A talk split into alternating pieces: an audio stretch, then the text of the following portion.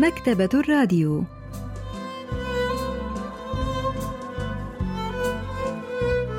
أهلا وسهلا بكم في حلقة جديدة من البرنامج الأسبوعي مكتبة الراديو الذي نستعرض من خلاله كتابا جديدا كل أسبوع. واليوم سوف نستعرض قصة مشهد الممر الشاحب للكاتب إي تشي وون لحظات ونوافيكم بالتفاصيل.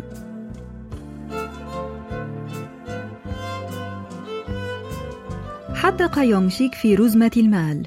راح يفكر بفخر كيف أن هذا المال يمثل الثلاثين عاما الماضية من عمر شركته. لكنه سرعان ما شعر بمرارة تتصاعد داخله لأنه كان يعرف أن هذا الشعور لن يدوم طويلا. كان هناك مكان واحد فقط يمكن استخدام هذا المبلغ الضخم فيه. نشرت قصة مشهد الممر الشاحب للكاتب إي تشي وون عام 2014 وتبدأ القصة بمشهد زفاف ابن يونغ شيك وميون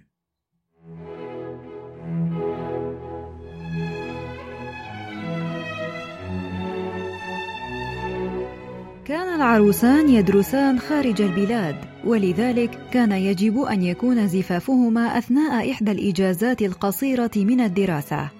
وكان يجب أيضا أن يكون زفافا بسيطا يتغاضى فيه عن الرسميات المعتادة فلم يشمل الزفاف أي مجوهرات سوى دبلتي الزواج ولم يكونا في حاجة إلى منزل لأنهما سرعان ما سيعودا إلى سكن الطلاب. كان والد كل منهما قد جمعا مبلغا كبيرا من المال كما كان الابن بالذات بارا بوالديه وكان ممتازا إذ حصل على منحة دراسية لإتمام دراسته خارج البلاد مما خفف كثيرا الحمل المادي من على كاهل والديه.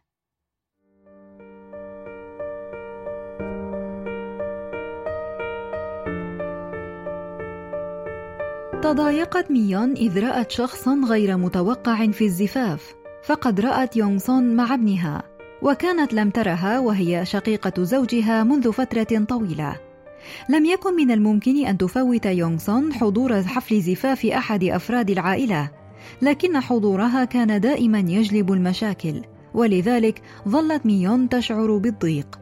سمعت ميون أن ابن يونغ سون سوف يتزوج الشهر المقبل عندما كانت تتبادل الحديث مع الضيوف بعد انتهاء حفل الزفاف. لم تخبر يونغ سون يونغ شيك أو ميون بالأمر مباشرة. كانت قد أثقلت كواهل أشقائها جميعا بالديون بعدما انهارت شركتها ولهذا لم يكبر أطفالها بشكل طبيعي. ألقت يونغ سون مسؤولية سد ديونها على عائلتها لكنها لم ترد دينها لهم ابدا ولم تحاول حتى أن تسدد ما دفعوه من أجلها ولا كان يبدو عليها أي أسف أو إحراج لما فعلته. بل ظلت تقول إن خسارتها كانت بسبب سوء الحظ وأن الخطأ لم يكن خطأها. وقد أرهق سلوكها يونغ شيغ وميون اللذان تعبا كثيرا من أجل تسديد ديونها. فقد ظل يدفعان هذه الديون خلال الثلاثين عاما الماضية. وكانت مبالغ المال الكبيرة التي قدمها الأقارب والأصدقاء بمناسبة زفاف العروسين هي أول كميات كبيرة من المال يرونها منذ وقت طويل. كانا يعرفان أنهما يجب أن يدفعا هذه النقود لتسديد الديون، لكن ميون ظلت متمسكة بها لعدة أيام، تتحسس الأوراق المالية وتتشممها.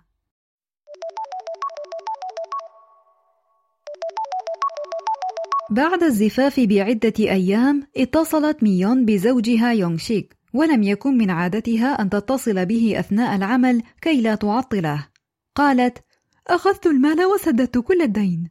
ماذا؟ ولم تفعلين هذا دون أن تخبريني مسبقا؟ أخبرتك أننا سوف نسدد الدين. لقد آلمني دفع هذا المال لتسديد الدين وكأنني سلخت حية. كم عذبني أن أتخلى عن هذا المال هكذا؟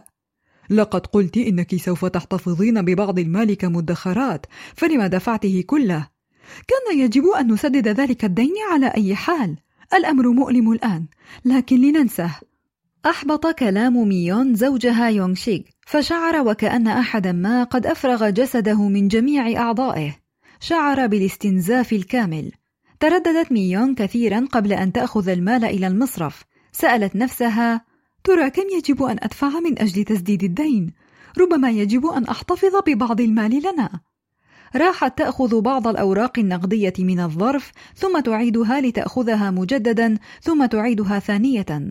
ظلت مترددة بهذه الصورة لفترة قبل أن تستجمع شجاعتها لتدفع المبلغ كاملا. كان وقع الأمر ثقيلا للغاية عليها حتى أنها ظلت ترى الكوابيس في نومها لعدة ليال بعد ذلك.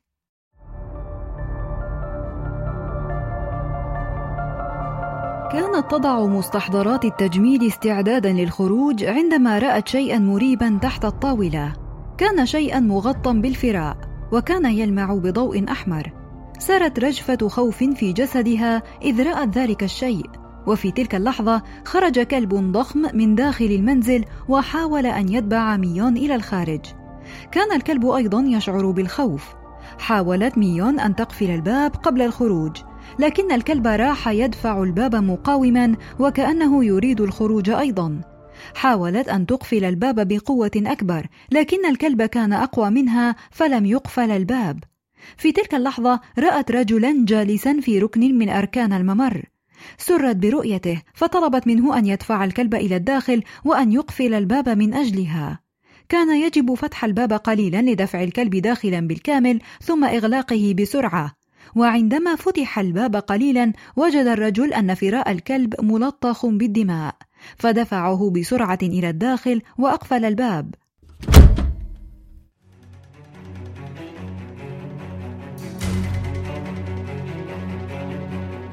ثم التفت إليها الرجل وعلى شفتيه ابتسامة ساخرة. تراجعت ميون في خوف وفتحت حقيبتها لتخبره أن يأخذ ما يريد ويتركها في سلام. وبمجرد أن أخذ المال أصبح مهذبا وشكرها واختفى. ركبت الحافلة بعدما تذكرت أنها في طريقها إلى المصرف، لكن الحافلة سلكت طريقا غير الطريق المعتاد وأنزلتها في محطة خطأ. أرادت ميون أن تعود إلى المنزل، لكنها لم تدري كيف تفعل ذلك فراحت تتجول على غير هدى بعد فترة اتصلت بمكتب استعلامات المدينة ولكن الموظف أقفل الخط بعدما سمع قصتها وأخبرها أنه لا يمكن أن ينشغل بتفاصيل تافهة كهذه انهارت ميون جالسة على الأرض إذ ظنت أنها لن تستطيع العودة إلى منزلها أبدا. بكت قائلة لقد أخذ منزلي وهناك وحش يعيش في منزلي. أرجوكم ليساعدني أحد اطردوا الوحش. استيقظت ميون وهي تبكي من ذلك الكابوس المزعج. لكن ترى ما طبيعة ذلك الكابوس؟ الناقدة الأدبية جون سو يونغ تحدثنا عن ذلك. 미연이 축의금을 받자마자 굉장히 서둘러서 빚을 갚게 되었는데 그 계기가 바로 악몽이었다. سارعت ميون بتسديد الدين فور حصولها على مال التهنئة بزواج ابنها وكان الكابوس انعكاسا لتصرفها السريع فبيت المرء يجب أن يكون مكانا آمنا خاصا لكنها رأت في نومها أنها تترك ذلك المنزل الآمن وتقابل في طريقها كلبا خائفا ولصا وهما يمثلان حالتها النفسية بعدما أرهقها ملاحقة الدائنين باستمرار فكانت الظروف الضغوط الكثيرة التي خلفها الدين الكبير والاضطرار لعيش حياة مليئة بالتقشف والابتعاد عن تلبية الرغبات وكل المشاعر السلبية الأخرى التي تكالبت عليها طوال تلك السنوات خلقت بداخلها وحشا. وبما أنها قابلت الوحش في كابوسها فقد اتجهت إلى المصرف مباشرة. في أول عطلة أسبوعية بعد تسديد الدين بالكامل راحت ميون تتذكر منزلها حين كانت عروسا. سألت زوجها هل تظن أن المنزل لا يزال موجودا؟ وكيف يمكن أن يظل باقيا مع التغيرات السريعة المستمرة التي تشهدها سيول؟ لابد أنه لم يعد موجودا. لنذهب ونلقي نظرة بأنفسنا. لن نخسر شيئا حتى لو لم يعد موجودا. كان أول منزل لهما كمتزوجين حديثا هو بيت في بناية من ثلاثة طوابق بنيت بالطوب الأحمر. كان يونغ شيك مرهقا بسبب تسديد دين يونغ سون في ذلك الوقت. واستطاع أن يوفر مبلغ التأمين المطلوب لاستئجار المنزل بمساعدة ميون. فكرت ميون: ترى كيف سأشعر إن كانت تلك البناية قد اختفت بالفعل؟ حاولت ميون أن تتخيل البناية.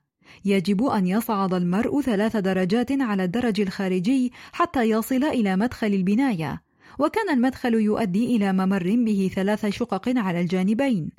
لم يكن بيتهما منزلا تماما بل كان مجرد حجرة بمطبخ ملحق بها وسخان يعمل بالفحم. ذهب يونغ شيك وميون بحثا عن منزلهما الأول كزوجين وكان في منطقة تقع على الحدود بين العاصمة سيول ومقاطعة كيونغي.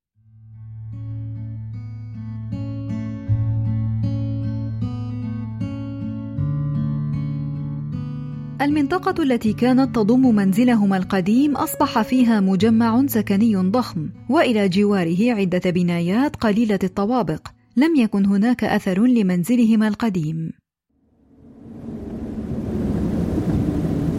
عندما دارا عند أحد أركان البنايات قليلة الطوابق، رأوا بناية قديمة. قالت ميون: إنه هو هذا المبنى رقم 302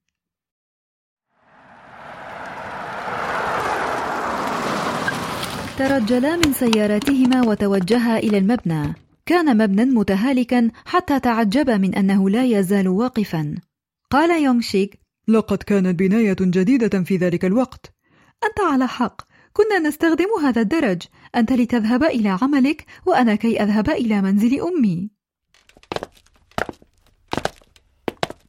صعد الزوجان إلى الطابق الثالث حيث كان منزلهما القديم. كان باب الرواق مفتوحا قليلا فاسترقا النظر إلى الممر المعتم خلفه. استطاعا أن يريا الأرض الإسمنتية المألوفة للممر المعتم. رأى يونغ شيك أن الممر يبدو شاحبا باهتا. بدا الممر الذي ملأته الظلال له كماضيه الطويل. بدا وكأن ماضيه يجلس في انتظاره هناك. راحت ميون تلتقط الصور بهاتفها للممر المعتم. قالت ميون كان هناك دورة مياه ومخزن للفحم يسار آخر الممر. كنا نعيش في آخر غرفة على اليسار. لا 302 أظن ذلك. أرادت ميون أن تتجول أكثر قليلا وتبعها يونغ شيك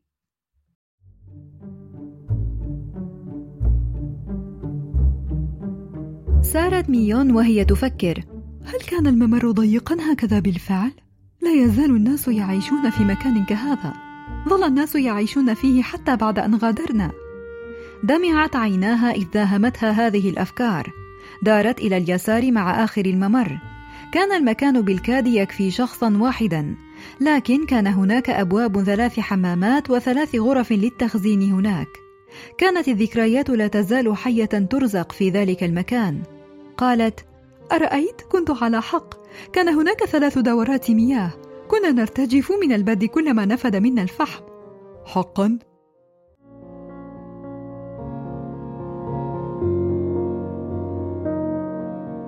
تظاهر يونغ شيك أنه لا يتذكر أو ربما كان لا يتذكر بالفعل بما أنه حاول بكل ما أوتي من قوة أن يمسح تلك الذكريات. كانت يونغ سون تستطيع أن تفعل ما تشاء براتبه الشهري. اكتشفت ميون الأمر بعد ذلك. لم يكن لديها أي مال لتشتري ملابس طفلهما الرضيع لأن يونغ سون أخذت راتب يونغ شيك فكانت تعيش على بقايا يونغ سون لم تصدق ميون أنها ربت ابنها بالفعل في تلك الحجرة الضيقة. هل من الطبيعي أن تشعر أن كل شيء غريب وغير مألوف لأنه حدث منذ وقت طويل؟ كانت قطعة من حياتها تحديدا حياتها كعروس تزوجت حديثا مختبئة في ذلك الممر القديم. 드디어 주인공 부부는 자신들을 괴롭혔던 빚을 다 갚았습니다. سدد الزوجان أخيرا دينهما بالكامل لكن بدلا من أن يشعر بالراحة شعرا بالخواء ولذلك عاد إلى منزلهما القديم كي يتذكرا أيامهما الصعبة ولكي يؤكدا لأنفسهما أن الأزمة الصعبة قد ولت وانتهى أمرها. ذهبا إلى منزلهما القديم كنوع من مواساة النفس لكن المنزل القديم كان قد تهالك وصارت حالته بائسة. ولذلك فبدلا من أن يخفف عن ذلك عنهما زاد من كآبتهما وعاد إليهما ذكريات الماضي الأليمة. ورغم أن عدة مجمعات سكنية فخمة بنيت جوار البناية القديمة فقد أدركا أن الكثير من الناس لا يزال يعيش حياة صعبة للغاية في ظلال تلك المجمعات الفاخرة. وأدركا أن الحياة المليئة بالمشاكل والصعاب يعيشها آخرون أيضا وليس هما فقط. وربما كان هذا هو مصير أي شخص يعيش في العصر الحديث. سار الزوجان في الممر بهدوء حتى لا يزعجا السكان. قالت ميون لنخبرها أننا سددنا الدين. حسنا كنت أفكر في نفس الأمر. اعتادت ميون لسنوات طويلة على أن يذهب نصف راتب زوجها لتسديد دين شقيقته يونغ سون حتى تقبلت الأمر. شعرت أنهما مربوطان بها ولذلك أرادت أن تخبر شقيقة زوجها أنهما أخيرا قد سدد دينها وكانت تريد أن تسمع منها كلمات الاعتذار والشكر على كل هذه المعاناة التي سببتها لهما. اتصلت ميون بشقيقة زوجها. كانت آخر مكالمة هاتفية بينهما قبل أربع سنوات ولم تكن قد تحدثت إليها بشأن الدين طوال تلك الفترة.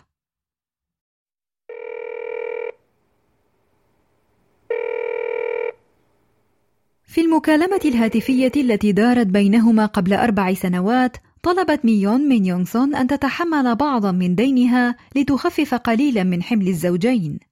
كان ابن يونغسون على وشك الزواج وكانت ميون قد أرهقت من سداد دين يونغسون. طلبت منها أن تتحمل قسطا من أقساط سد الدين بعدما تحصل على نقود مباركة زواج ابنها. كان طلب ميون بمثابة تنهيدة تعب طويلة بعدما أرهقت تماما من تسديد دين شخص آخر. لكن يونغسون رفضت. لم تستطع ميون أن تفهمها على الإطلاق. إذا وصلت ميون من التعب والإرهاق حد أن تطلب منها هذا الطلب فكان عليها على الأقل أن ترسل القليل من المال كي تبدي أسفها واعتذارها وامتنانها لأخيها وزوجته لكل ما يتكبداه من عناء لتسديد دينها. كان يجب أن تقول شيئا على الأقل. تعبت ميون من تجاهل يونغسون المستمر لها فقررت أن تنسى أمرها وقد بدا لها أنها لن تتغير مهما حدث. وفي آخر محادثة هاتفية بينهما طالبت ميون يونغسون بمقابلتها. طلبت يونغسون من ميون أن تخبرها عما تريد عبر الهاتف فحسب. لكن ميون أصرت على اللقاء وجها لوجه. قائلة إن يونغ شيك أيضا يريد رؤيتها. وافقت يونغسون أن تقابلهما على مضض في الأسبوع التالي. أنهت ميون المكالمة وهي تعد نفسها بالتخلص من هذا الدين تماما هذه المرة.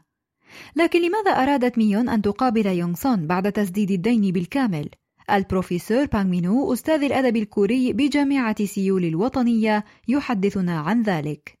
그 30년 동안 자신의 빚을 빚을 갚아주도록 그런데도 불구하고 아무런 양심의 لم تشعر يونغسون شقيقة الزوج بالذنب أو الأسف لأن شقيقها وزوجته قاسيا كثيرا لتسديد دينهما خلال 30 عام كاملة من حياتهما لكن ميون أرادت أن تسمع ولو حتى لكلمة شكر واحدة منها وأن تخبرها بأنهما يشعران براحة كبيرة بعد سداد الدين أخيرا لا أظن أن الزوجين أرادا من يونغسون أي تعويض عن الألم والشقاء الذي سببته لهما لكنهما أرادتا أن تعرف كيف يشعران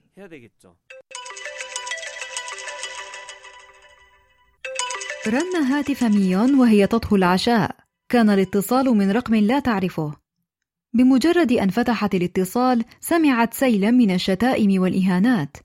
كانت المتصلة هي ابنة يونغسون وقد قالت هل اتصلت بنا لتطلبي أموال مباركة الزفاف مجددا؟ أيتها السافلة المجنونة إن تسديد الدين واجبك أنت. أقفلت ميون الاتصال لكن الرقم ظل يعاود الاتصال مرارا وتكرارا. انتزعت البطاريات من هاتفها وألقت بها بعيدا. بدأ أن يونغسون لم تحرك ساكنا بينما انهمرت ابنتها في إهانة ميون.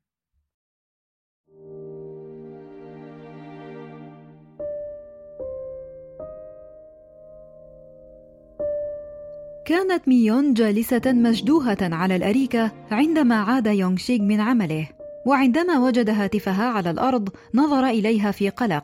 التقط البطارية وأعادها إلى الهاتف قبل أن يتصل بيونغ سون وعندما سألها عما حدث أخبرته عن مكالمة ميون لها قبل أربعة سنوات وراحت تلومها.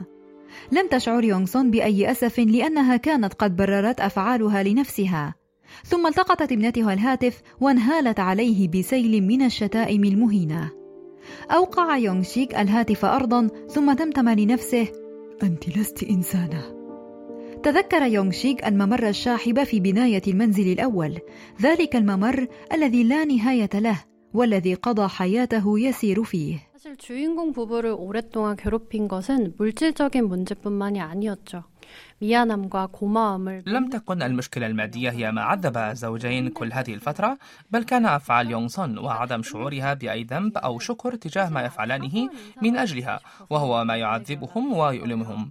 ولذلك عندما تم سداد الدين بالكامل أخيرا أرادت ميون أن تسمع كلمة شكر بسيطة من شقيق زوجها لا أكثر.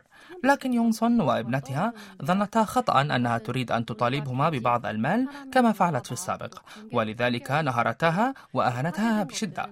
وهنا تذكر يونغ شيك الممر الشاحب الكئيب في بناية منزله القديم وذلك الممر يرمز للدين الذي قد يدمر حياة الإنسان وصحته النفسية. وحتى العلاقات بينه وبين الآخرين بصورة لا يمكن إصلاحها حتى بعد سداد الدين بالكامل.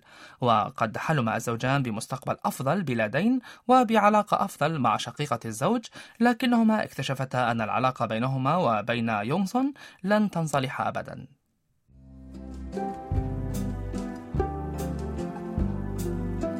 استعرضنا معا قصة مشهد الممر الشاحب للكاتب إي تشي وون. وإلى اللقاء في الأسبوع القادم مع كتاب جديد ومبدع جديد.